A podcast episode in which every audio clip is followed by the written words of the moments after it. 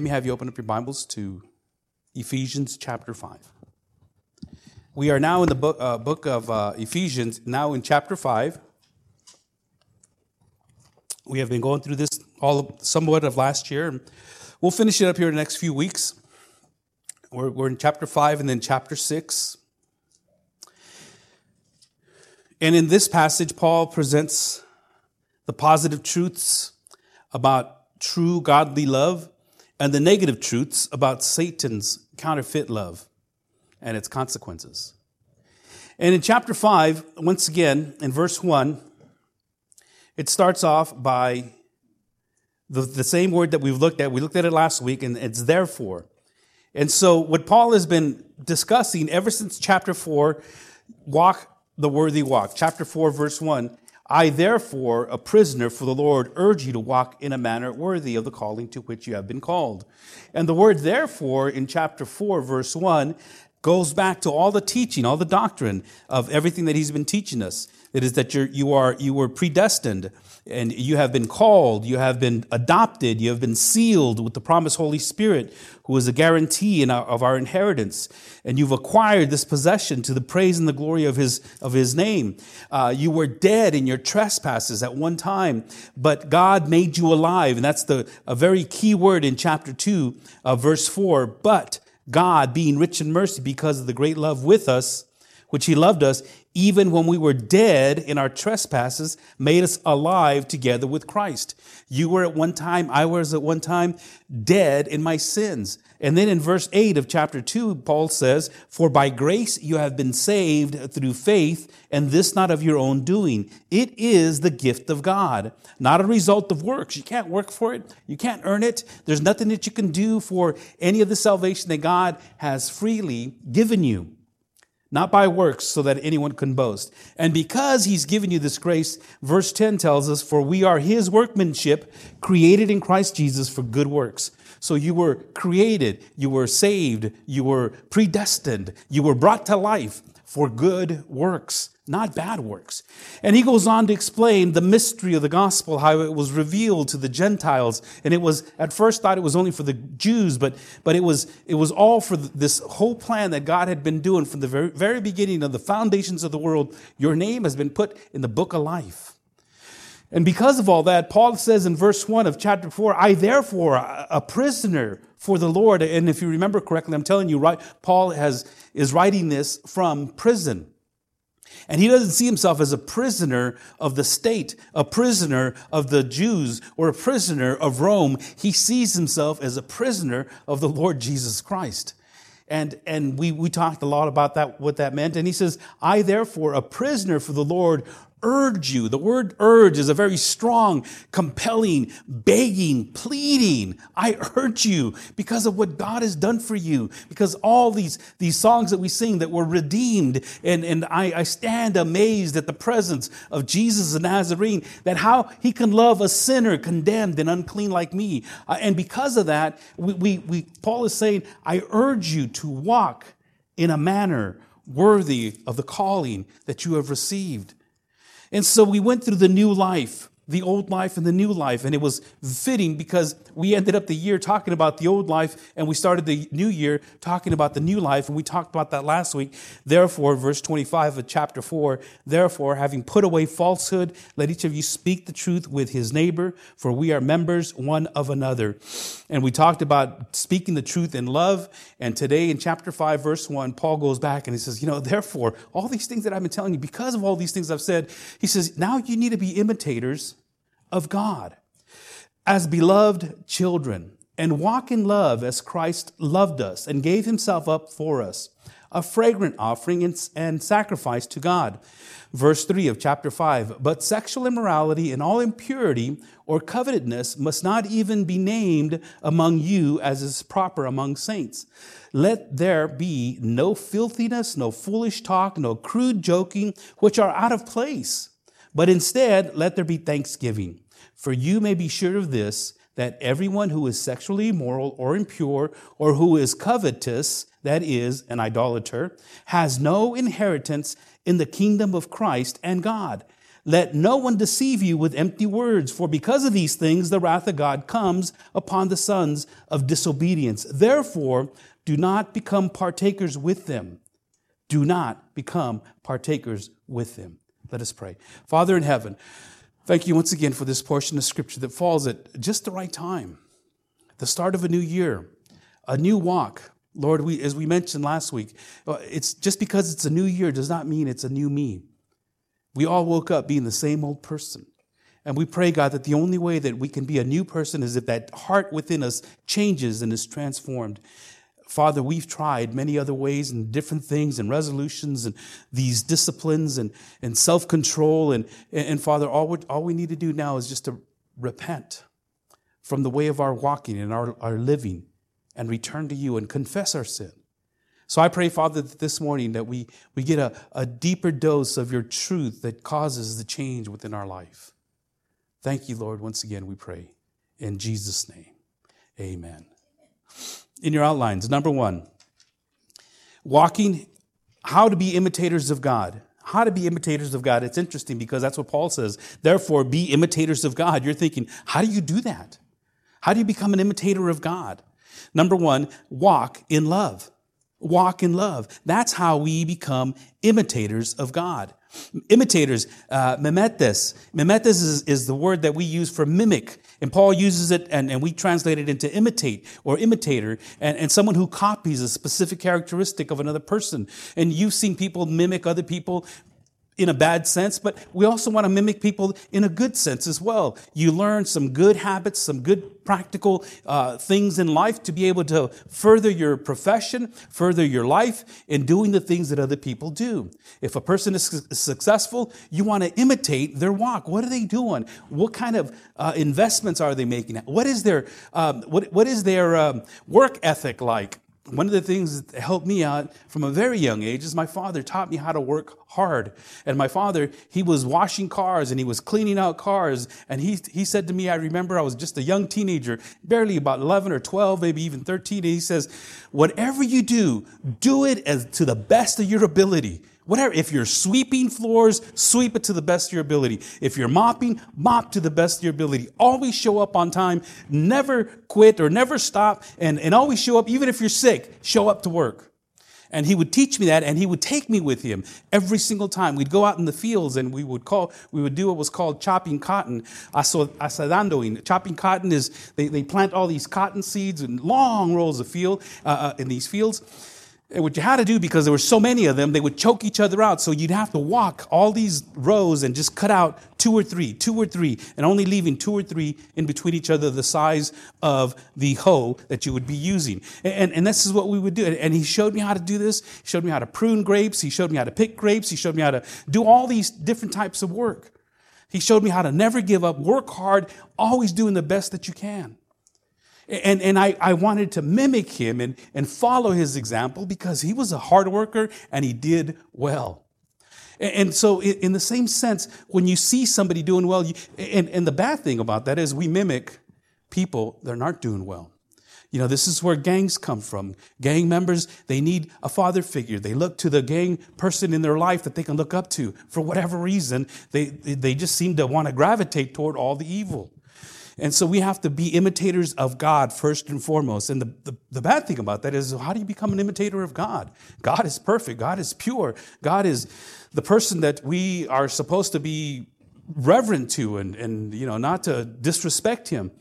But we've already gotten a clue from what Paul is talking about because this is his theme. This is his, his thrust. This is his, his whole purpose of writing this. Walk the worthy walk, as I mentioned to you in Ephesians 4, verse 1, in your outlines.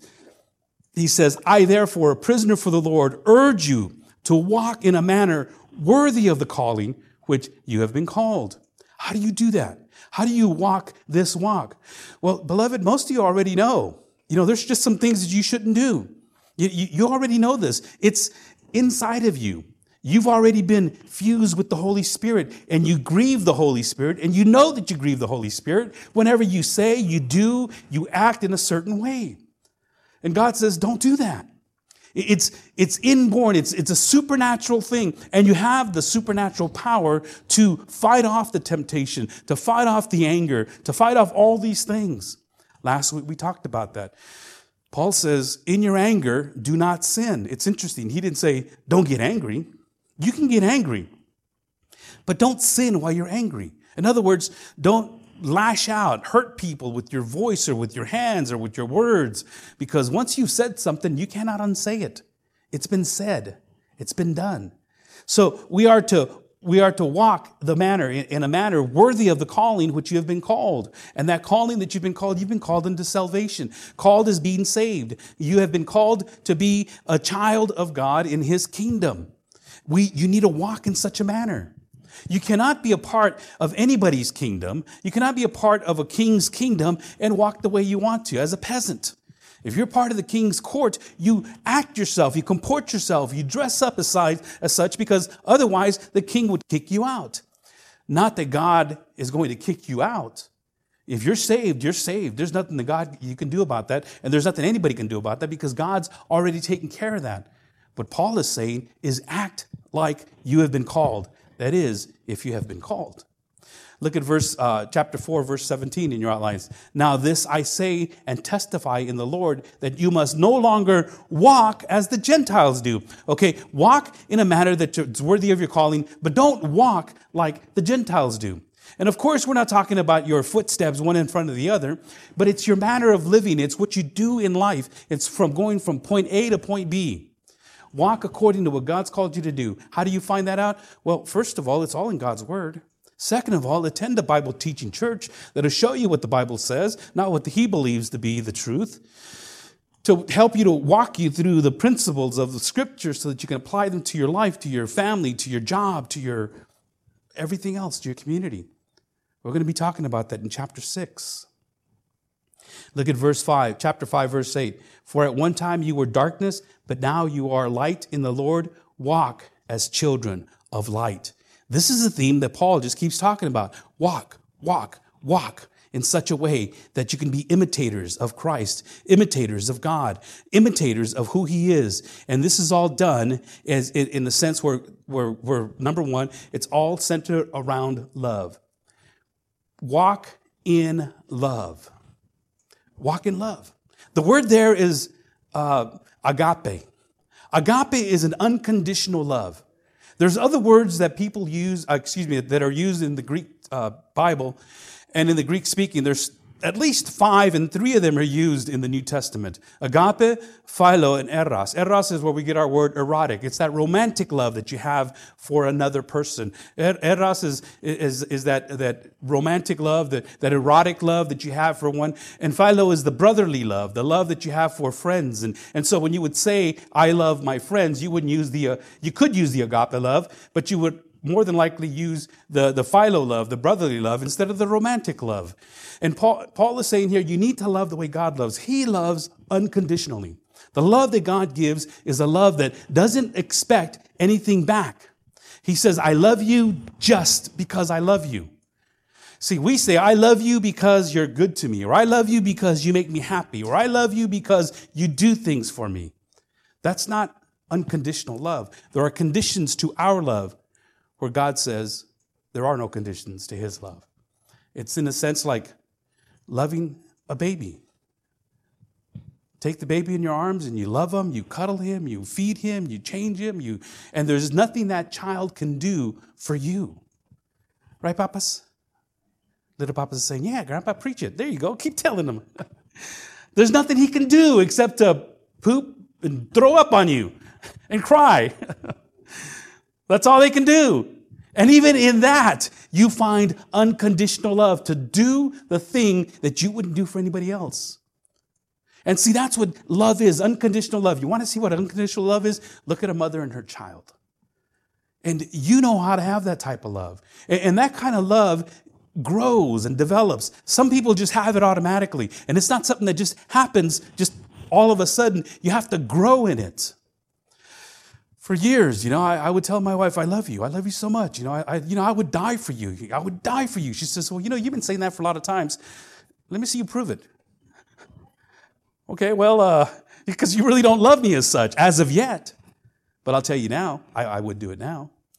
It takes years to develop that kind of love. What I had for her was an eros, this is romantic love. I just wanted to be next to her and be with her, and, and I still do. But now it's unconditional. It's unconditional where you would do something for them when they can't do anything back for you. This is the kind of love that Paul is saying walk in love as Christ did. He loved us and gave himself up for us. He, when we were still sinners, when we were at the worst of our worst, the Bible says that Jesus Christ died for us. He died for us and gave us forgiveness, and He forgave us. When people say, I'll never forgive that person, I could never forgive that person. You know what you're saying? You're saying that you're greater than God because God could forgive that person. Hey, God forgave you. And you're saying that you can't do that? God can do it. So if you can't do it, that means you're greater than God. Because you're doing something that you're going to do something that even God can't do. And the more that you hold on to that anger and that resentment, now, now just so you know, you know, let me just interject this here at this time. And I've said this many times before. Forgiveness is one thing, okay? But trust is a different issue. See, you must forgive. That's just bottom line. If you're a believer, a genuine believer, and God has redeemed you, and you have been redeemed, and you stand amazed at the presence of Jesus Christ because of what he's done for you, loved a sinner like you. And if you really believe that, then he forgave you the worst offense that you could ever do against God. There's a story in the Bible that Jesus tells about forgiveness. And he says that there is this man that owed this king over $5 million and the guy couldn't pay him back. So he, he goes, the king has the guy arrested and thrown in prison, brought to court, and the man says, I, I, I don't have the money. There's no way I can bring up that money. And the king says, Well, you and your whole family are going to have to pay for it in prison. We, we're going to die in prison. Please forgive my debt. Remember, this is a parable. This is the story that Jesus Christ is telling. And in that parable, Jesus says that the king had compassion and mercy on the man. And he says, You know what? I mean, what's $5 million? I mean, I've got hundreds of millions of dollars here, so don't worry about it. Your debt is set free. Go ahead and go for it. As he's walking out of the courthouse, he sees a guy that owes him 50 bucks. And he says to the guy, Hey, you owe me 50 bucks. Well, you know, I, I can't pay you. What? You can't pay me? Arrest him, which people could do at that time. If you didn't have the money that people, that you owed people, you could have them arrested and thrown in prison until somebody paid that $50. And he felt justified. He says, He owes me money, which is right. He owed him money. And when the king got word of what happened, he says, You wicked and vile servant, why would you do so? After I forgave you all that debt, and you're not willing to forgive somebody else? You, you see, people are going to offend you. And sometimes, rightly so. You're going to do stuff that, that, you know, that people are gonna, just going to get mad at you and they're going to offend you. They're going to get back to try to get back at you. Sometimes at no fault of your own. And so people are going to upset you, offend you, they're going to burn you.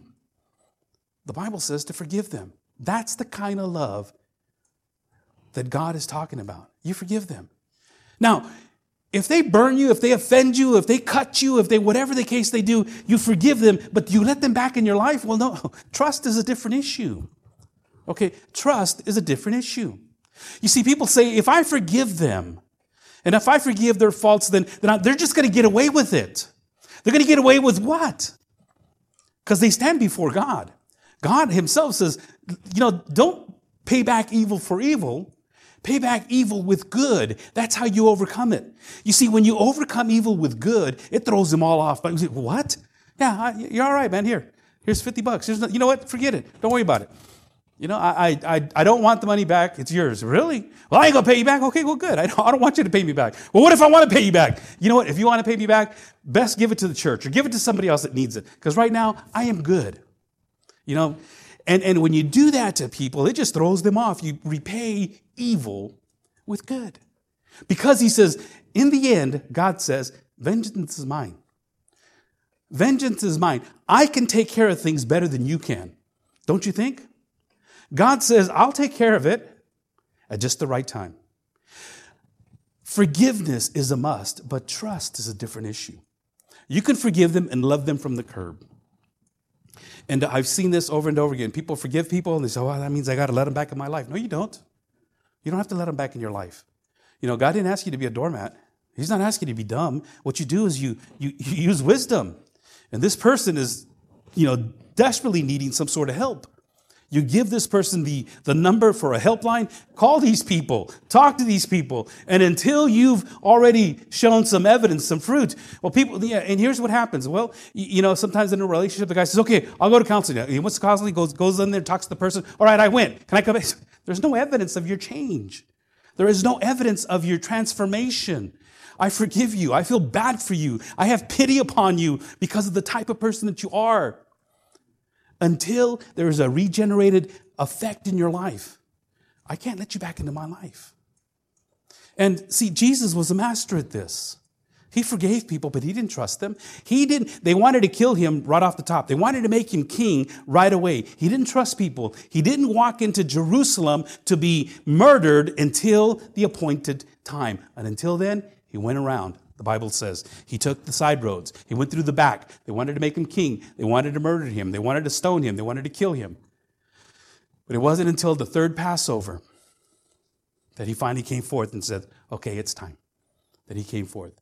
Just as God's love is shown by how much he has forgiven us, the depth of our love is shown by how much we forgive. And we need to continue to forgive because that's the pattern. See what he says here? As Christ loved us and gave himself up for us, a fragrant offering and sacrifice to God. That's the pattern. That's the highest good or the ultimate good of Christ that we are to imitate his love. He loved us and he gave himself up for us. It's interesting because I was talking to somebody this last week, just lost their mom. And he says, You know, I, have been reading the Bible, and every time I read the Bible, man, I, I, feel rotten. I go, Well, what do you mean? Man, I'm just a rotten person, man. I'm, just, I'm no good. He go, I go, Well, good. Then you're reading the Bible right because you're right. None of us are good. The Bible says there's no one good, no, not one. There is no one who seeks after God. The Bible says that we're all dead in our trespasses, as I just read a little while ago. The Bible says that we have offended a holy God. The Bible says that we were enemies of God. We are enemies of God. We don't want anything to do with God. The Bible says that we are just cut off from His righteousness. But because of His great mercy, because of what He did for us, this love that He had for us, He gave Himself up for us, even while we were yet sinners. Christ died for us. And that, beloved, should help us to, to rejoice and say, All right, Lord, what do you want me to do? Well, first of all, start making amends with people that you've offended or people that have offended you. You go up to them and say, You know what? I forgive you. I forgive you for what you said and done. More than likely, if it's a common thing, more than likely, they're going to come up to you and say, Forgive me for what? I didn't do nothing. Okay, no, no big deal. Okay, if you didn't do anything, then I don't remember anything. I just want you to know that I have no hard feelings against what you said. Well, what did I say? Don't, don't get baited into trying to argue again. Just say, okay, that's fine. Or they will say something to the effect of, you know what, ever since I said that or did that, I, I felt really bad. I just know how to come up before you and tell you that I'm really sorry. Either which way, you've done your part. You forgive. And then you build your trust on that. Then you build your trust on that. Number two, we need to walk in purity. Walk in purity.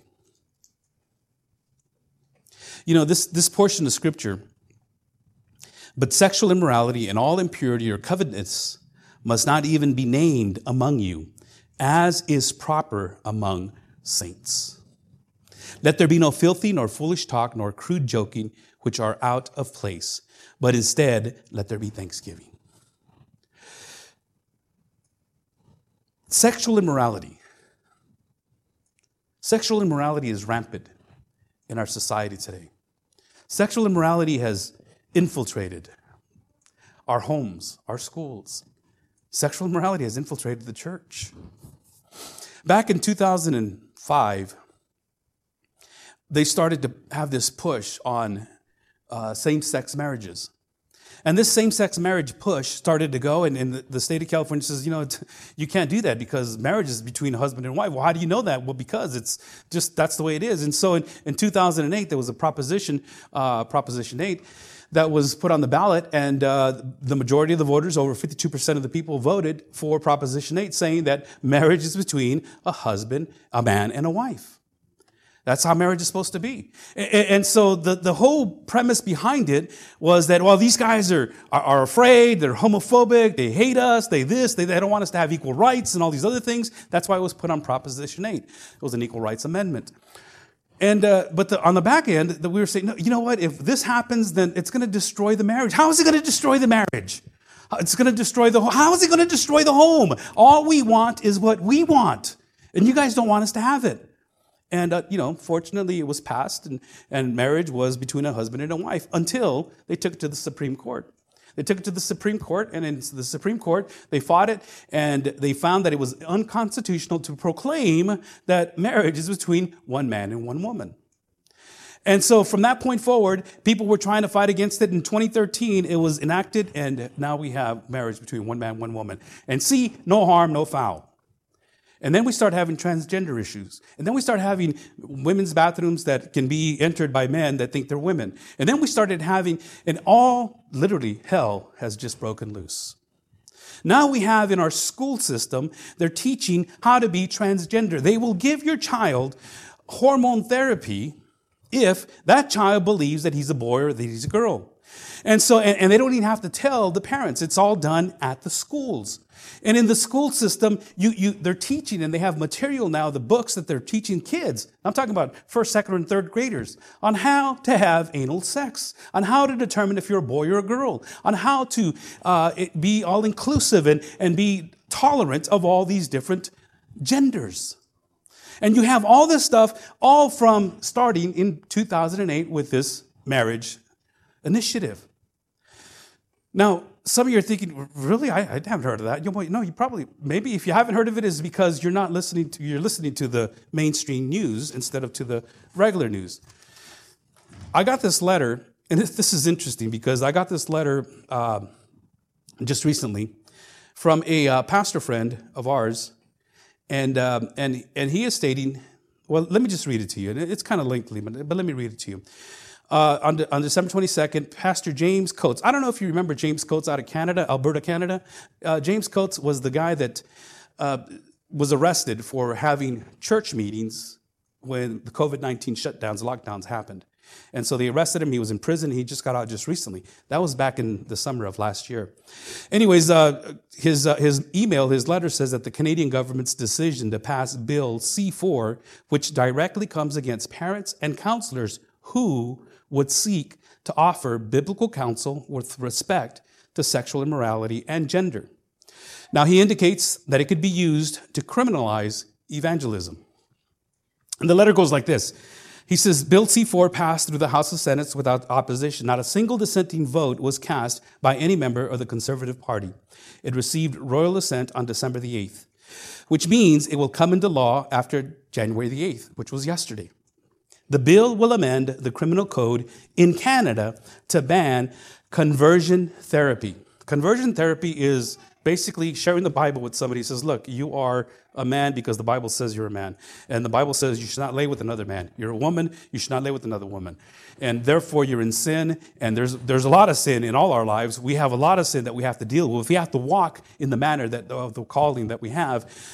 And because of all of this, you know, this is what the Bible says, and you should repent because I am concerned. I love you. I don't want you to spend all eternity in hell. And that's exactly what God's going to do. His wrath is on all those that are against him. Conversion therapy is exactly that. When you talk to somebody about what the Bible says about who they are, and now in Canada, it's illegal. And by the way, I don't know if you know this or not, but since 2013, it's been illegal in California and New York, and I believe in Nevada as well.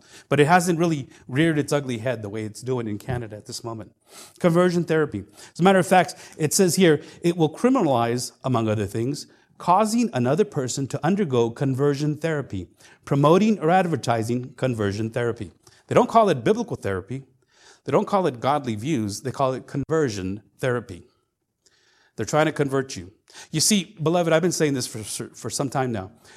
You will be persecuted not because you're a Christian, you will be persecuted because you'll become an enemy of the state. You'll become an enemy of the state by first and foremost, they allow this perversion, they accept this perversion, they promote this perversion, they legalize this perversion, and then they criminalize those that are against it. This is the law. You're breaking the law, so you got to go to prison because you're doing conversion therapy.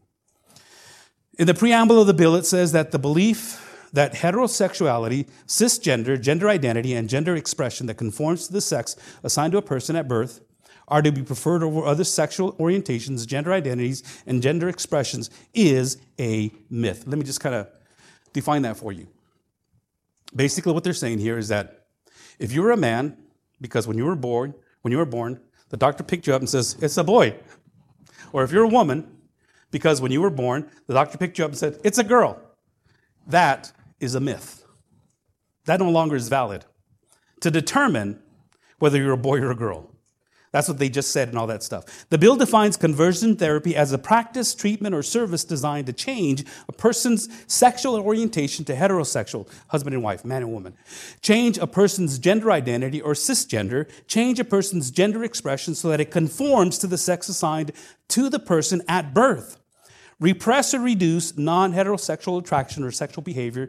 Repress a person's non cisgender gender identity, or repress or reduce a person's gender expression that does not conform to the sex assigned to the person at birth. Once again, basically what they're saying if there's somebody in your congregation or in your family or anywhere, and they are saying, and they're confused because they don't know whether they're a boy or a girl, you cannot tell them that the Bible says, or you're a boy because that's how you were born, or you're a girl. It doesn't matter if you have an XX for a girl or an XY for a boy. That doesn't matter because you are what you want to be. This is how far we've gotten in just the last five years after this law had passed. This is in Canada. And in Canada, it's a law. If you preach this, you're going to prison. Well, the reason we got this letter, the reason we got this letter was because they are proclaiming right now that on January the 18th, next Sunday, they will be preaching against homosexual or uh, against this bill, this transgender hetero- stuff that they're doing. And so, what they're asking all the churches to do in the United States as well is to join them on January 16th, excuse me, across the nation. That um, that they will be preaching on God's design for marriage in a biblical ethic, ethic of sexuality. And I thought to myself, well, I can't do that. I can't do that because I'm doing it today. That's it, it, was it was already God had already assigned it for us this morning because we've been going through the scriptures verse by verse, chapter by chapter, book by book. And it just so happens that we we finished last week at this and then I got the email this last week and I'm thinking, okay, confirmation for us. But as, as these things are unfolding, beloved, it is becoming normal. And you wonder where this is coming from? During the uh, previous administration, uh, during the Obama years, they, they, he, he says, you know what? The first thing they did is they lit up the White House in the rainbow color. And he says, we're going to put more transgender people, more homosexual, bisexual people in the White House than ever before. And Joe Biden himself said, you know what? Uh, we're going to double that. And so far, he has.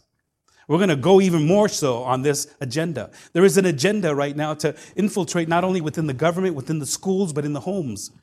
And beloved parents, you are going to be a criminal when you tell your children or your children's friends or somebody else, somebody that you know, somebody that you love, that that is wrong. And I've been sharing this with you for many years now. What are you willing to do? What are you willing to do? They're calling on all the churches to preach this on the 16th. We're doing it today. And we might continue to preach it as we go along as well, as it comes up. This is why, when in verse 3 of chapter 5, Paul says, But sexual immorality and all impurity or covetousness must not even be named among you. See, this is a problem that just didn't happen in Canada. It didn't just happen in the United States or in California. This is a problem that's been going on for many years. And they didn't have any medical evidence. They didn't need any medical evidence. They didn't have any conversion therapy. They didn't need any of that. All they needed was to do whatever they, well, felt like please and doing. And you know, when you're left up to your own devices, when you're left up to your own self, sexual immorality is rampant. It's powerful, it's strong. And then when you're told, hey, it's okay to have it with everybody else, it becomes even stronger. It never goes backwards, it increases and it gets stronger.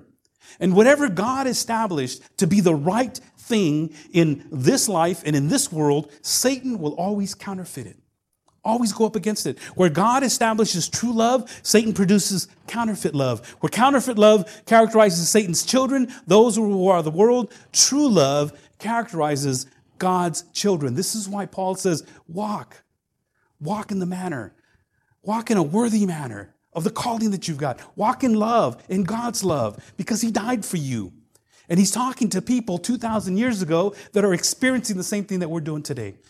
And back then, if you try to get yourself involved in people in that case, you would be stoned, you would be killed. The Bible says that you need to help and encourage. You talk to people, share with them the love of God. You're loving them. You're not hating them. You're encouraging them. You're love that you, you talk to them because you love them. And that's what we're doing. We are walking in the love of Christ. For the love of Christ. You're in sin. And God is going to unleash his wrath upon you. And it's going to happen. And, it, and before that even happens, your life's going to be a mess. More suicides are within the transgender community than ever before, than any other group.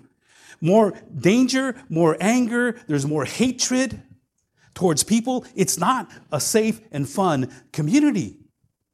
There is more uh, of uh, all kinds of vile and wicked things that happen within that community. It should, it should not be surprising that the misguided quest for that kind of love, that love that only you know the world can offer and give you, you know, I just want to, I just want to be loved. You know, I don't want unconditional love at the moment. I mean, I'd love to have unconditional love. I'd love for somebody to love me just the way I am, and, and I'm going to go out and find it, and, uh, and I'm going to love the one that I'm with, and I'm going to I'm going to love because I'm searching for love, and I want that kind of love, and it always leads you to immorality and impurity. It's within the church. People have come up to me and, and they've introduced to me, I, would like to introduce to you my fiance. And my response has always been, now let me ask you something. Is this your fiance in the traditional sense? Or are you guys shacking up? Well, well, who are you to judge? Are you feeling judged? I'm just asking a question. Because if you're a genuine Christian and you say she's a godly woman, I, I pray that you guys aren't living together. But we're going to get married. We're in love. It doesn't matter whether you're going to get married, whether you're in love, you're still living in sin. And you want God to bless your marriage? How is that even possible? It doesn't even compute. But people are told that if you're in love, it's okay. You can, you can do that kind of stuff. As long, and it's all has to do with love. There's cases in New York, even right now, that fathers and daughters are saying they really love each other. And because they love each other, then they're, they're raising themselves up as husband and wife. Because they love each other. It's all about love. It doesn't stop there. It continues to increase to the vilest and the most uh, petrifying and worst relationships that you can ever think of immorality. Porneia is the word in Greek, refers to all sexual sin. And, and it's, it's, the, it's the opposite of enkrateia. Enkrateia is self control. Porneia is, is out of control, just doing whatever it is that you feel like doing. The loss of sexual self control always leads to immorality and impurity. Impurity, akatharsia, is the word that's generally used more than por, uh, porneia because it's, it's filthiness, it's ugly, it's, it's this, this it's the word that Jesus used when he was talking to the Pharisees. You know, you're whitewashed tombs, you're beautiful on the outside, but on the inside you're dead and filthy. Akatharsia, bones. It's just this dead, putrid ugliness within you. And that, by the, by the way, out of all the 10 times that it's used in the New Testament, that's the only time it's used of dead bones. Every other time it's used of sexual immorality. It's ugly. And people find pleasure in that type of a relationship because sin is fun. And sexual immorality will promise you and give you the satisfaction for that moment, but leaves you empty and with no, no reciprocal love, with no love coming back. It leaves you empty and dry, and, and, and it leaves you in such a way that it has nothing for you. This is why the Bible says in 1 Corinthians 6:18, if you look at your outlines, flee from sexual immorality. Paul says, flee. Every other sin a person commits is outside the body, but the sexual, the sexually immoral person sins against his own body. Paul is talking about here, sinning against your own body, that your body is the temple of the Holy Spirit. And when you sin against your body, you're sinning against the Holy Spirit. And this covetedness, you know, this sexual immorality, it always leads to impurity. It leads to covetedness. It leads to immoral living. It leads to more. I want more. I want more. I want more. And you, you're looking for love in all the wrong places, trying to find this unconditional love. And then you come to find out that the person that you're involved with, all they want you for is for that one condition and you try to give back as much as you can to try to receive that unconditional love, but all they want is they want to take, they don't want to give. That's not love, that's lust. That's impurity, that's immorality. That's, that's the ugliness of the opposite of the love that God promises, that Satan promises. See, Satan ain't gonna come to you and say, you know what, let me have your heart. Let me have your heart, and, and, and, uh, and I will give you uh, uh, you know, just everything you want. But, but you know what? When you give me your heart, I'm to rip it out of your chest. And I'm not only going to rip it out of your chest, I'm going to chew it up and I'm going to stomp it on the ground and I'm going to hit it and throw it and kick it around and shove it back into your chest and make you feel all ugly inside. That's what I want to do to you. He doesn't say that. He says, you know what? If you would just follow your instincts, follow your heart, he says, follow your heart because the heart knows what the heart wants. You do that, and guess what? You will have pleasure, you will have friends, you will be popular, you'll have all kinds of great things going on for you. That's how Satan comes to you. He doesn't come to you with a pitchfork and horns and a tail. That's not how he comes to you. He comes to you as a shining light. Because when he comes to you in the other manner, you run. Those that have professed to see a demon or a devil or something, oh, it was ugly. And what did you do? I prayed. You think that's what Satan wanted you to do? Was to pray?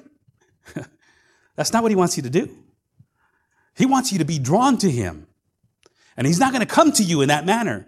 These demons and fangs and, and people start, oh yeah, oh yeah, you know, I'm praying and, and I started out and, and, and it left. That's not what Satan wanted you to do. What Satan wants you to do is to follow the light. Follow the, the, the oh, it just feels so good. You see, the temptation is the bait. And the bait is designed to hide the hook. And once He's got you, it's a supernatural transformation that has to take place in your heart. This is why when people say, I've been born again, well, great. Walk in the manner that you have been called. Walk in a worthy manner. Don't walk as you used to, walk like you should. Walk the talk. That's where we get that word. Paul goes on to say, filthiness, do not, that Paul continues his warning. He says, uh, of this perversion of love by mentioning uh, an extensive list of related sins that are sure to cover every believer at one time or another. Not only should Christians never engage in sexual sin of any kind, but they should never be guilty of filthiness, nor foolish talk, or crude joking. Those things, you just don't do that. Filthiness has to do with the general obscenity and the talk and things that people just say, disgraceful things that are just, that come out of a person's mouth. As I said last week, my mama used to say, con esa boca, con esa boca comes. With that mouth, you eat. Foolish talk. Morologia. Moro is the word from that we get our, uh, the word moronic or, or moron, and logia is words or speak. Foolish talking. You know, you know don't, don't speak, don't, don't be talking moronically. Don't say stupid things, basically. Don't do that. It means dull or stupid. Where do you get that kind of talk from? And why is it even funny? Why do you think it's even funny? Crude joking the same way. And, and Paul is saying, don't, don't talk like that. Don't act like that. Don't live like that. Because those are the things that happen within a person's life. Let there be no filthiness, nor foolish talk, nor crude joking, which are out of place. But instead, let there be what? Thanksgiving. Thank God. If you don't know what to say, if you don't know how to say anything nice, just say, you know, thank you for being who you are. Thank, I, I thank God. I thank God that He's blessed us. I thank God he, always with Thanksgiving. Don't wait for once a year. Do it every day. You wake up in the morning, thank you, Lord. You go to sleep at night, thank you, Lord. Thank God, because this life is short. In Titus chapter 1, Titus says to the people, to the pure, I'm sorry, Paul says to Titus, to the pure, all things are pure. But to the defiled and unbelieving, nothing is pure. But both their minds and their conscience are defiled. They profess to know God, but they deny him, by their works. They are detestable, disobedient, unfit for any good work. I'm a Christian. I know God. I really do. But your life doesn't reflect it. But God forgives. You know, him and I, we got this understanding. You know, he's, I'm a work in progress. So don't judge me. That word judge always comes from people that you're trying to hold accountable. Who are you to judge? I'm trying to hold you accountable. Are you feeling judged? Is the way you should respond. Are you feeling judged? Because I, I never said I was judging you. I'm trying to hold you accountable. Well, you're judging me. Well, it's because you feel judged. That's why. And ultimately, God Himself, only God can judge. Yeah, you're right. And He will judge you, He will condemn you. If you keep going in this manner, stop it. I love you. I want the best for you. Number three, which I don't have time for, is the bad news. This is the bad news already. You know, and beloved, let me just share with you this. This is what's happening in Canada. It's happening in the United States. It's happening in our state. It's happening in our school system. It's happening in homes right now. This is a very important message that Paul and God Himself has designed for this time, a time like today. And it's a message that you've got to be clear on. And you've got to be strong to be able to stand up if this is what you believe. We've gone through this back in, when I was in Galatians. In Galatians uh, chapter 5, we talked about some of the things that, uh, that Paul talks about in, in uh, 1 Corinthians. He talks about them in uh, chapter 6. He says, Do you not know that the unrighteous will not inherit the kingdom of God? Do not be deceived. Neither the sexually immoral, nor idolater, nor adulterous, nor men who practice homosexuality, nor thieves, nor the greedy, nor drunkards, nor revilers, nor swindlers will inherit the kingdom of God. That's not an exhaustive list. And this is a list of some sins. There's more. But God is basically saying, Paul is basically saying, if you're involved in anything like this, and you're still involved, if you were involved at one time, okay, but if you're still involved, there's something wrong. You see, you might have been involved before, but now you shouldn't be involved in it. It's different. You're, no longer there. Your life is no longer that type of a person because such were some of you, Paul said. You used to be like that. Don't walk like that anymore. Don't let that come back up again. And I know that during this time, there's a lot of focus on the sexual immorality of our nation, of our, of our schools, of all these things in our government. There's going to be a lot of focus on that. But, beloved, just because you don't participate in any of that or you don't know anybody that's doing that, you still need to walk the walk that's worthy. They're all detestable to God.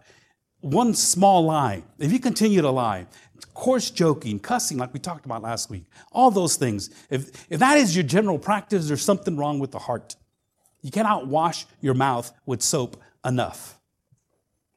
You got to get your heart washed by the blood of Jesus. And the way that happens is you understand, you recognize, I'm a sinner. I, I need, I need a, a, like person I was talking to this last week, I'm, I'm a rotten dude. That's what he said. Oh, man, I'm a rotten dude. I don't even know, how, how can I stand before God? Well, you can't. Well, what am I going to do? And you know what he says to me? He says, you know what, Sal, you have what I need. And I, what I have is Jesus Christ. What you need is His forgiveness. And that forgiveness, when you understand it, you understand what Jesus Christ did on the cross for you and took the penalty that you were supposed to take, it changes your whole outlook. You want to share that with other people. I am a sinner. I am a vile, wicked sinner saved by grace. I am a sinner. And it's because of what Jesus Christ has done on the cross. And because he's done it for me, he can do it for you. What, what we, each one of us need to understand and we need to know is that I've sinned. I've offended a holy God. And It is by grace that I've been saved through faith, not by works. I can't do it. Jesus Christ d- lived a perfect life, died, was buried and resurrected, and one day he's coming back. That's the gospel message. And that gospel message was preached in the Old Testament. That gospel message was preached by Jesus Christ and all the apostles, and they didn't have the New Testament. They didn't have the four spiritual laws. They didn't have the Roman road, evangelism explosion, or whatever it is that we use today. They didn't have tracts. All they had was that they were sinners and they offended God and they needed to repent. When you come to that realization that you're a sinner, repent. Bottom line, just turn around, walk away. You know what? From one day to the next. Another thing this person told me, I can't do that from one day to the next. Oh, brother, do you got I got to share something with you. Let me tell you about Nicodemus. Jesus told him to be born again, just like that. And he asked the same question how, how is a guy born again? Does he go back into his mother's womb and come back out? No, it's a spiritual rebirth. And from that point forward, you're saved and you walk that way. That's when he said to me, You have what I need. I have Jesus Christ. You need Jesus Christ. You need him right now. Let me ask you to stand.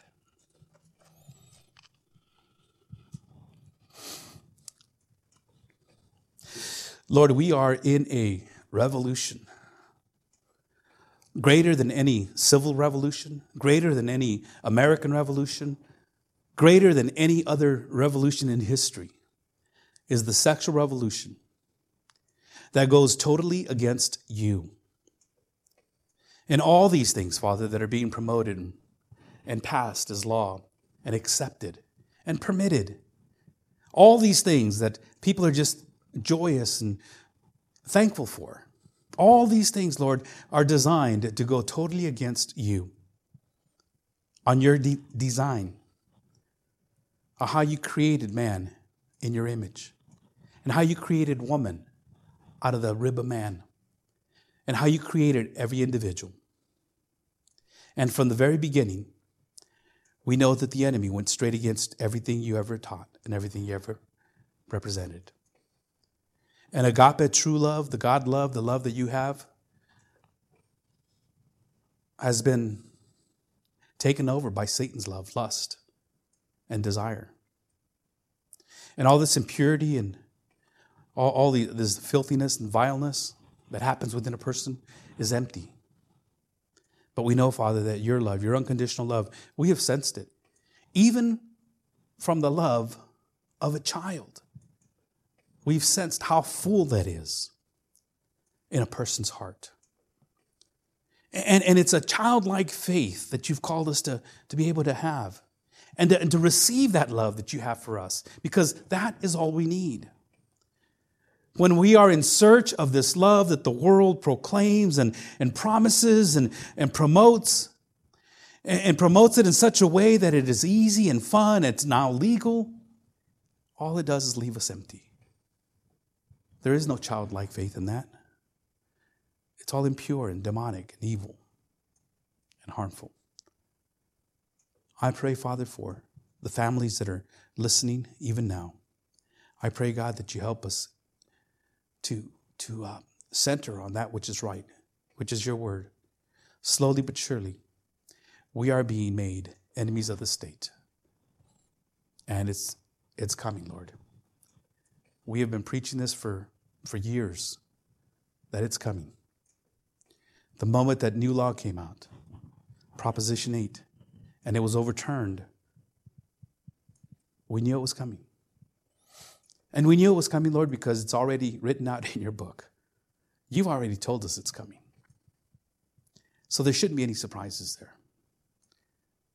What we need to do is stand firm. Let nothing move us, because we know that our labor in you is not in vain and we will persevere and we will continue until the end. So, Father, I pray for this small group of believers here that, that make a change in their own life so they can make that change within their own families, in their places of employment, of their places of influence. For that's how change takes place. So, dismiss us now, Father. Keep us totally focused on you and on who you are and what you do until we come back next week to conclude this message, we pray. In Jesus' name. And everyone says, Amen. Amen. All right. Let me ask you to uh, like us on Facebook if you have a Facebook page, to share this message. Uh, let people know that we're also on SoundCloud, YouTube, and uh, get the message out. Amen. Thank you. God bless you.